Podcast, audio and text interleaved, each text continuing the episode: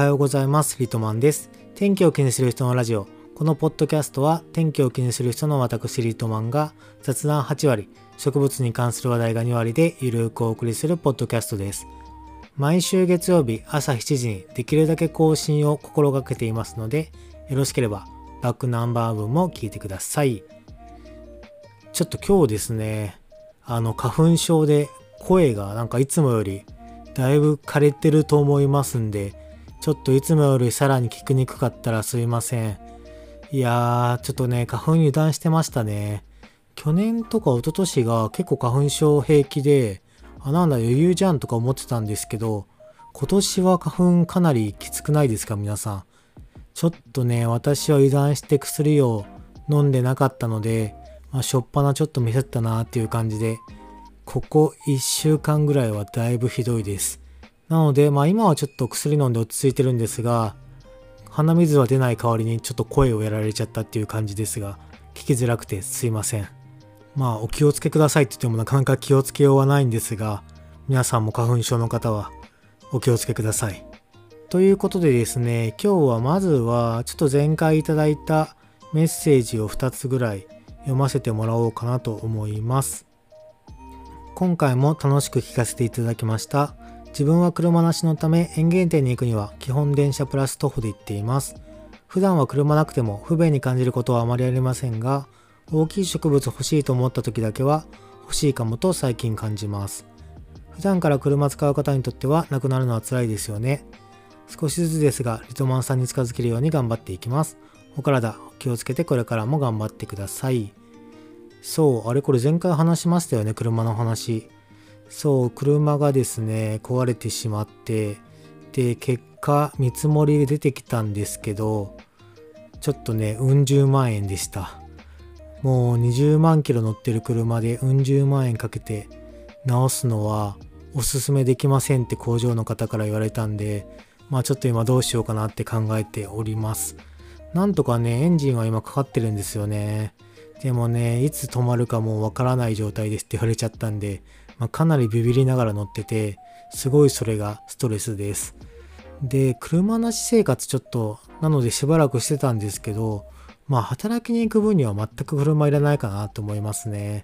まああとは今何でもネットで買えちゃうので、まあ生活していくには困らないかなとは思うんですけど、ただちょっとしたもの、ちょっと近くのホームセンターに生活用品買いに行きたいとか、ちょっとしたものを買いに行くときにやっぱり足がないのが結構しんどいです。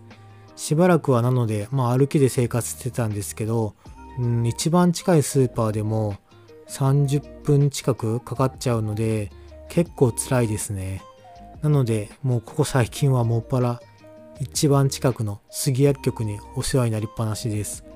もう何でも杉薬局で買ってますね。なのでまあ車どうしましょうかね。本当にちょっと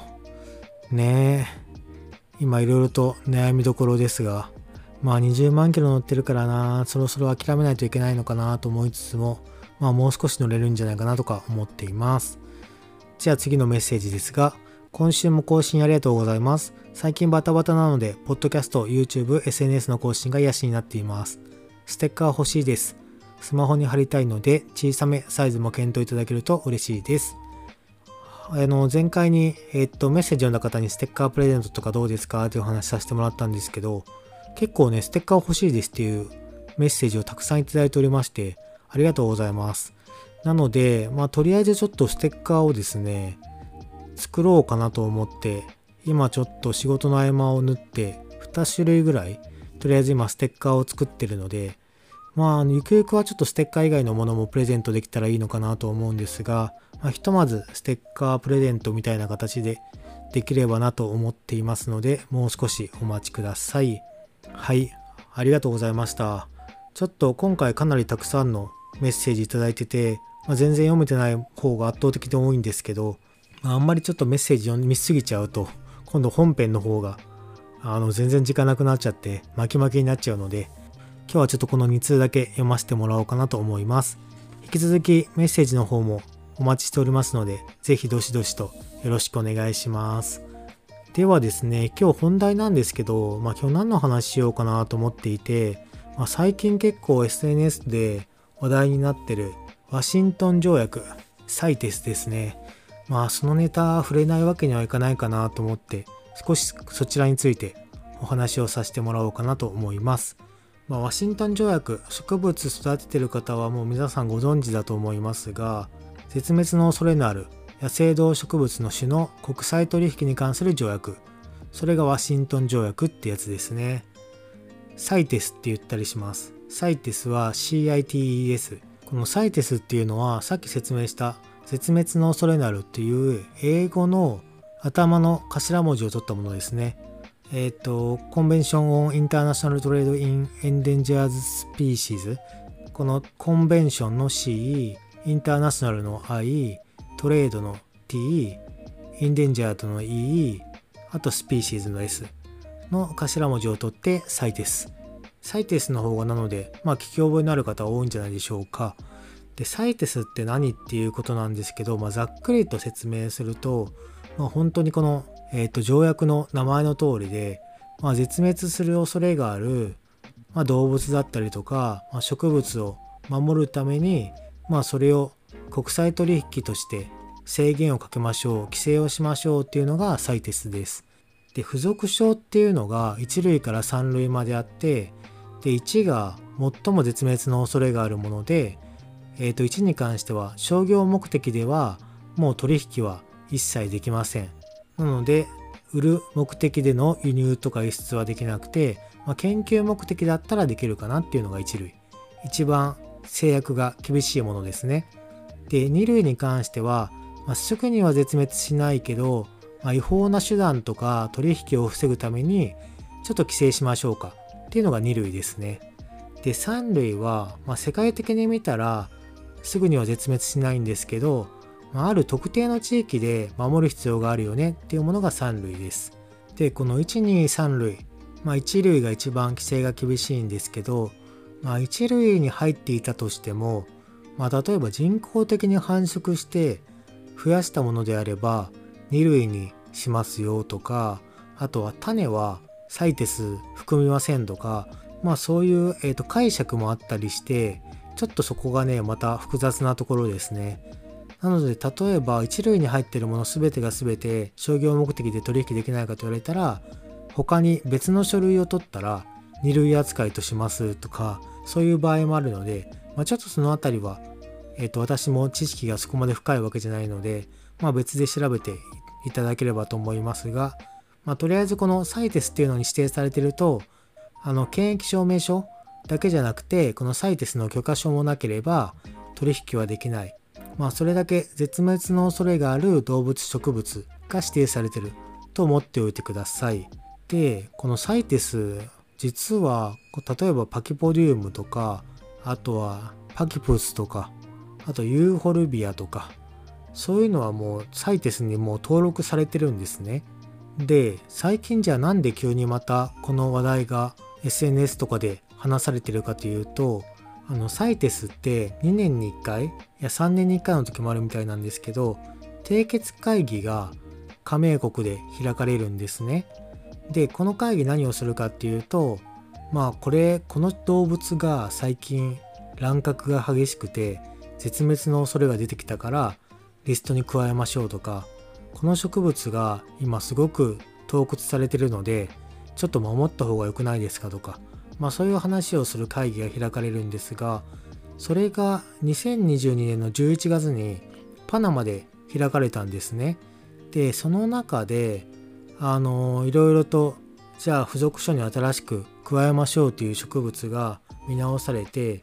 でそれがにがつのにじゅうさんにちから適用されたっていうタイミングで、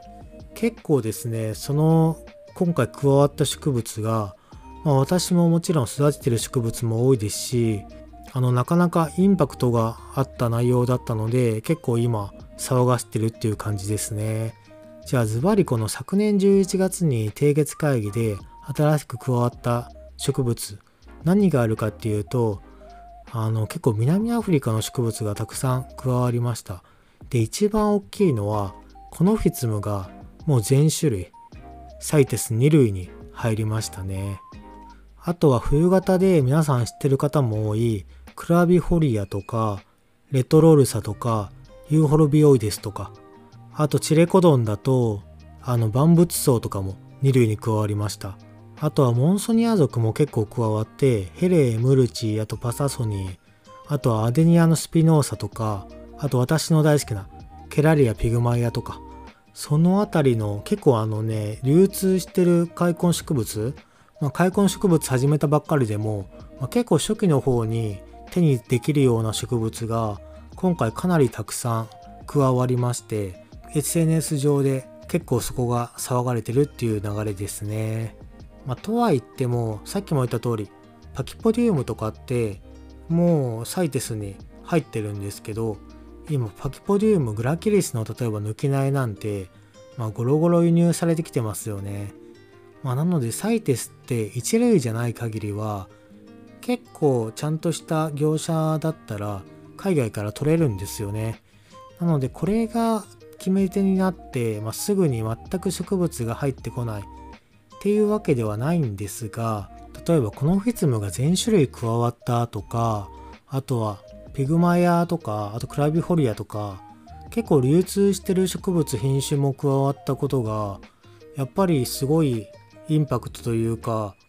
やっぱりちょっと今原産地がどういう状況にあるのかをしっかり調べて、まあ、この趣味と付き合っていかないといけないかなっていうのをまあ感じたところですね。まあ、ただ動画見てもらったら分かる通り、私も現地球たくさん持ってるので、まあ、ちょっと耳が痛くて環境保護しましょうとか、現地球を買うな不買運動とかっ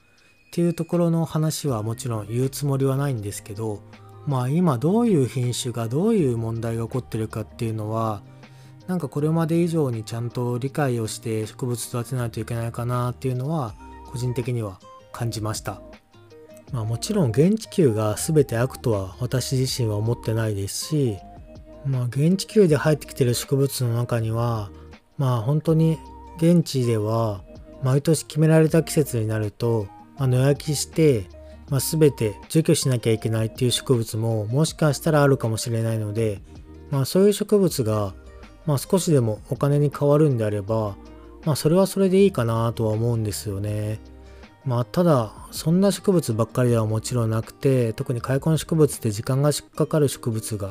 まあ、すごく多いので、まあ、時間何十年とかかる植物が、まあ、これだけ輸入されて消費されてるっていうのはやっぱりちょっと考えなきゃいけないところはあるのかなとは思います。まあ、なのでこの問題ちょっと難しくて、まあ、YouTube とかではあの扱うつもりはないんですけど、まあ、ポッドキャストだったらもっとね聞いてくれる方がぐっとすっぱまるので、まあ、ちょっとこっちで扱ってみようかなと思いました。まあなのでどうだろう。ちょっとこの問題を語るには、まあ、自分の中で結論って出てなくて、まあ今私はこうしていきますとか、みんなもこうしましょうなんていうことは一切言うつもりはないんですけど、まあでも一つ言えるとしたら、私自身、まあもっと現地のことを知らなきゃなっていうのは思いましたね。なんかね、ちょっと一概に現地球イコールダメなものだからもうみんな現地球を買うのをやめましょう、環境保護をもっと考えましょうともなんか言えないかなと思っていて、まあ、さっきも言いましたが、まあ、ほんと現地の人にとっては雑草のような植物の可能性もあるじゃないですか。あとはすごい時間がかかる植物だけど、現地に行ったら本当にもう歩けば踏むぐらいたくさん生えてる植物っていう可能性も捨てきれないじゃないですか。なのでそのあたり、この本当に現地で、まあ、どういった扱いを受けている植物なのか、まあ、その背景含めてもっと知っておかないといけないなっていうのが、まあ、今回の一連のみんなが、まあ、ツイートしたりとかいろいろと話してる流れを聞いたところでの個人的な感想です。まあとはいえこれだけ今 エスディージーズ とか、まあ、持続可能な社会をみたいなことが謳われている中で、まあ、この状況がいつまでも続くとはやっぱりなかなか限らないですよね。なのでそこがすごい難しいところだなと思いますが、まあ、やっぱり開墾植物がブームになってきて嬉しいってこのポッドキャストでも何回も言ってるんですけど、まあ、そういうところの問題も絶対ブームになるとついてくる問題だと思うので、まあ、そこをどうしていくかっていうのはこれからこの趣味をしてる人たちが考えていかなきゃいけない点なのかなとは思いますね。そういう密集集体の、まあ、ブームに変えていくのか。まあでもね、ちょっとは来てますよね、密集主体のブームって。なのでまあそういうトレンドを作り上げていくのか、まあそれとももっと違う形で現地球を扱っていくのかっていうところは、これからより考えていく必要があるのかなと思います。なんかすいません、ちょっとなかなかこの問題難しくて、自分の中で考えがまとまってないまま話し出しちゃったので、まあちょっとすごい分かりにくい伝え方をしちゃったかなと思いますが、まあこの趣味をやってるんであれば、まあ、ちょっと皆さんもこれまでサイテスって何とかワシントン条約ってあんまり知らないけど別に関係ないでしょとか思いながらされてる方がいたら、まあ少し勉強してもいい話題なのかなとは思います。まあ、検索すればすぐに出てくるので、まあ、検索してもらって、まあ、ワシントン条約ってどういうことを目的として作られた条約なのかとか、どういう国が参加しているのかとか、あの付属章いちにさん類に登録されたら、まあ、どういうことが起きるのか